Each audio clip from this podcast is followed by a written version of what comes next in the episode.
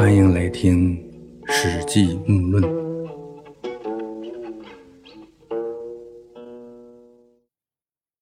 韩信是淮阴人，淮阴呢位于现在的江苏省淮安市。这地方呢在战国时期属于楚国，秦统一六国后，这里隶属于东海郡。韩信故里是现在的淮阴区码头镇。韩信当初是老百姓的时候，贫困穷苦，没有好品行，不能够被推举选去做个官吏，他又不能做个生意来糊口，经常寄居在别人家里白吃白喝，人多厌之者，人们大都呢呃讨厌他，厌恶他。韩信曾经到南长亭的亭长家里吃闲饭，这样连续数月，亭长老婆就觉得韩信格外讨厌。乃晨炊入食，时时信往，不畏惧食。这晨炊呢，就是早早起来做饭啊。在秦汉以前呢，好的时候也就是一日两餐啊，上午一顿，下午一顿。所以呢，早起做饭肯定是比正常的做饭吃饭是提前了很多。入就是草席子，于是呢，就提前做好早饭，端到睡觉的地方，吃完了事等到了饭点儿。韩信去吃饭了，也不给他准备饮食了。韩信呢也明白他们的用意，很生气，哎，最后也就再也不去了。韩信在城下钓鱼，有几个老年妇女在那里漂洗丝棉，其中一位看韩信挨饿，就给韩信饭吃，几十天都这样，一直到漂洗完工。韩信呢很高兴。就对这位老妇人说：“我一定会重重的报答你老人家。”老妇人很生气的说：“哎，你个大丈夫连自己都养活不了，吾爱王孙而进食，岂望报乎？就是我可怜这位王孙才给你饭吃，难道我是图你的报答吗？”啊，现实之中呢，我们也会遇到这样的情况，哎，真心的帮助别人，其实呢，也是满足自己的善良心、怜悯心。哎，根本就是不为图报，这样呢，反而能得到内心真正的快乐。这个早些时候啊，做善事儿往往是暗地里做，偷偷的做，哎，就怕让人知道，说明里帮人会有图报的嫌疑啊。这个老妇人的意思就是说，我给你饭吃是可怜你啊，我愿意这样做，不是图你的好处，等你来报答的啊，是这个意思。这里说呢，韩信是王孙，这在当时呢，应该是对年轻人表示尊重的一种说法，但也很有可能啊，这韩信本身就是贵族子孙。读《史记》啊，《资治通鉴》呐，啊，还有《汉书》啊这些书，关于韩信的背景资料都是非常的少啊。那这呢，应该是与他的结局有关。韩信他是被夷灭了三族。啊，老木在前面《秘书道》里面也谈到过，这三族就是父族、母族和妻族，这三族全部被杀光，可能是这个原因，韩信的家族和出身背景信息就很少能留存下来，啊，起码到现在已经发现的秦简呀，啊，还有相关的佐证材料之中呢，关于韩信的信息那是少之又少。再说呢，大秦统一天下以后。的确有大量的公子王孙啊流落为无产者，他们还觉得呢自己是贵族血统，干大事没机会，干小事干不来，哎，连生计都成问题。而普通的老百姓呢，这时候哎善良的一面或者说是奴性的一面就表现出来，很多人呢倒是愿意帮助这些哎落魄的公子王孙啊。韩信呢姓韩字信，淮阴当时是楚国的地盘。现在在资料上呢，都说韩信就出生在楚地。中国的韩姓呢，主要来源有三种，一种呢是西周的时候诸侯国韩国，韩国呢在公元前七百多年的时候呢，曾经被晋国灭掉，韩国的部分后裔子民，哎以国名为姓氏，啊，这也是一种韩姓的主要来源。韩姓的再一种来源呢，就是出自古时候呢陕西韩城。啊，以地名为姓氏，这韩城呢历史厚重。司马迁的老家龙门就在这南面附近。韩姓呢还有一种来源呢，就是少数民族受汉文化的影响，改姓韩。这之前呢，春秋时期韩姓人口呢主要分布在晋国和韩国，而后来呢，受到战争的影响，才逐渐的繁衍开来啊，也就是流落各地了。韩信的姓很容易让人觉得他与西周时期的诸侯国韩国有关，与被秦国第一个灭掉的韩国有关。韩信每天呢仗剑而行，品行不好，不是产业，哎，无以糊口。他这样的做派，如果说他是平民出身啊，那纯属他就是个神经病。哪有那样的平民不会有这样的做派？说他是公子王孙，曾有过较深的学识修养，啊，倒是能够解释他为什么能有机会钻研《孙子兵法》，具备如此高超的军事才能。啊，这绝非无根无据的一句话，说有天赋、天生兵仙，哎，这说不通。淮阴屠户中呢，有个年轻人侮辱韩信，说：“你虽然长得牛高马大，还喜欢带个刀配个剑，其实呢，你内心不过就是个胆小鬼。”啊，那意思就是说你牛什么牛？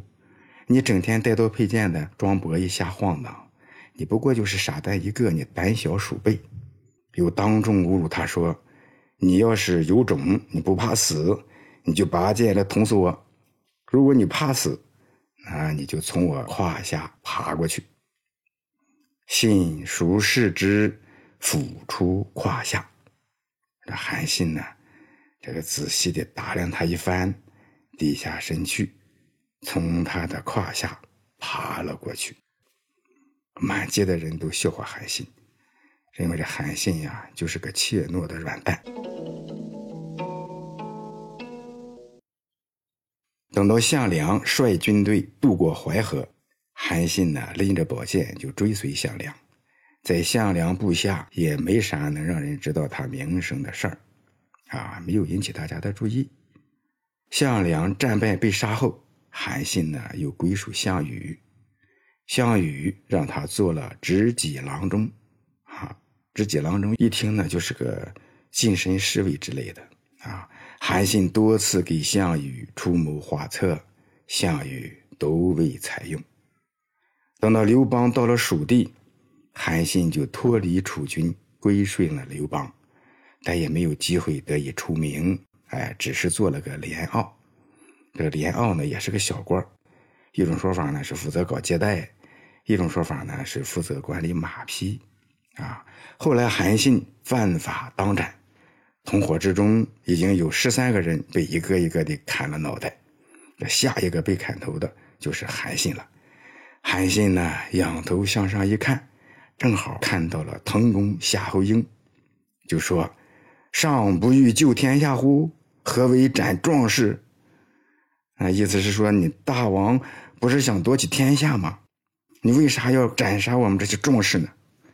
这夏侯婴齐其言，壮其貌，啊，觉得韩信说的话不一般，看到他的相貌壮美，哎，长得挺好，视而不斩，哎，也就放了他，没杀他。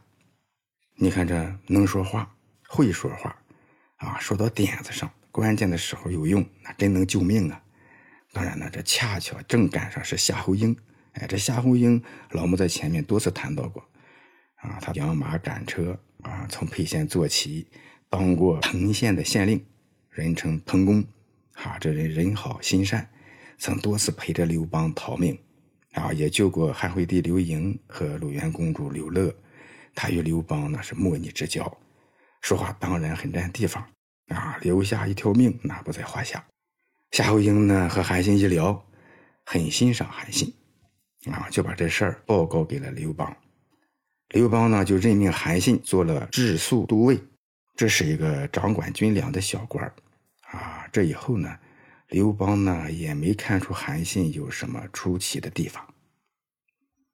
韩信呢多次给萧何聊天，萧何就认为他是位奇才。汉军到达南郑的时候，各路将领在半路上逃跑的有好几十个人。这在前面呢也谈到过，刘邦被项羽封为汉王，都南郑，啊，去封国的路上，很多人都想着早点东归老家，半路上，不少人就开小车跑了。韩信琢磨着，萧何、夏侯婴这些人已经多次向刘邦推荐自己，但是呢，也没有得到重用，哎，也就逃跑了。何闻信王，不及以闻，自追之。就是萧何听说韩信跑了，来不及把这事说给别人听，直接就去追赶韩信了。这就是萧何月下追韩信。有人报告刘邦说：“哎呀，丞相萧何也跑了。”刘邦呢是大为恼怒啊，如同失去了左右手。这萧何呢，的确是他最得力的人呐。过了一两天，萧何回来觐见刘邦，刘邦是又恼怒又高兴啊。恼的当然是你萧何竟敢离我而去，高兴的当然是他去了又回来了。刘邦呢就骂萧何说：“连你也要跑路，为啥？”萧何说：“我不敢逃跑，我是去追逃跑的人。你追赶的人是谁呢？呃是韩信呢。”刘邦就骂：“他妈各路将领跑了那么多人，啊，好几十你都没去追，你说你去追韩信，你骗人的吗？嗯？啊，在刘邦眼里呢，韩信只不过是个管军粮的小官啊，根本不值一提，更不值得去追回来。”萧何说。那些将领都容易得道，至如信者，国士无双。啊，国士，这司马迁呢曾说李陵有国士的风度。国士，就是国家之中呢最优秀、最杰出的人物。啊，至如信者，就像韩信这样的人，那是普天之下最杰出的人物。啊，无双嘛，只此一个，没有谁能和他相比。啊。王必欲常望汉中，无所事信；必欲争天下，非信无所欲济事者。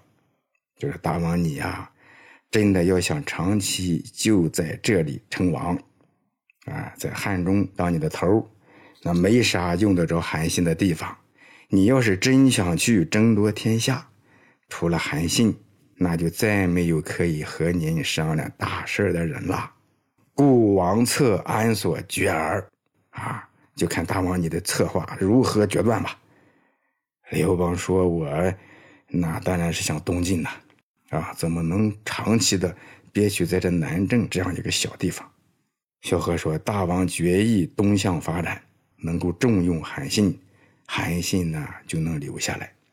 你不能重用他，韩信终究还是要逃跑的。”刘邦说：“那就因为你如此的推荐韩信，我就让他做个将军吧。”萧何说：“哎，即便是做个将军，韩信也一定不会留下来。”刘邦说：“那我就任命他做个大将军。”萧何说：“那太好了。”于是刘邦就把韩信招来，委任他做大将军。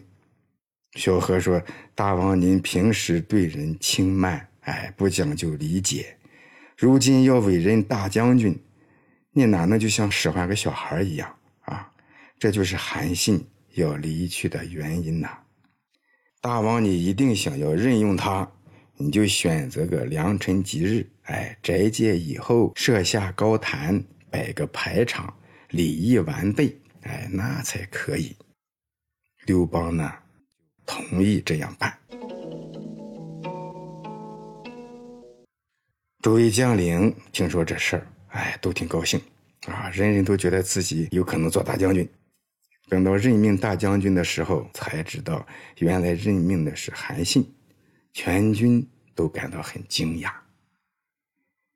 任命韩信的仪式结束，刘邦坐下说：“萧何丞相多次举荐你，大将军，你有什么计策来指教我呢？”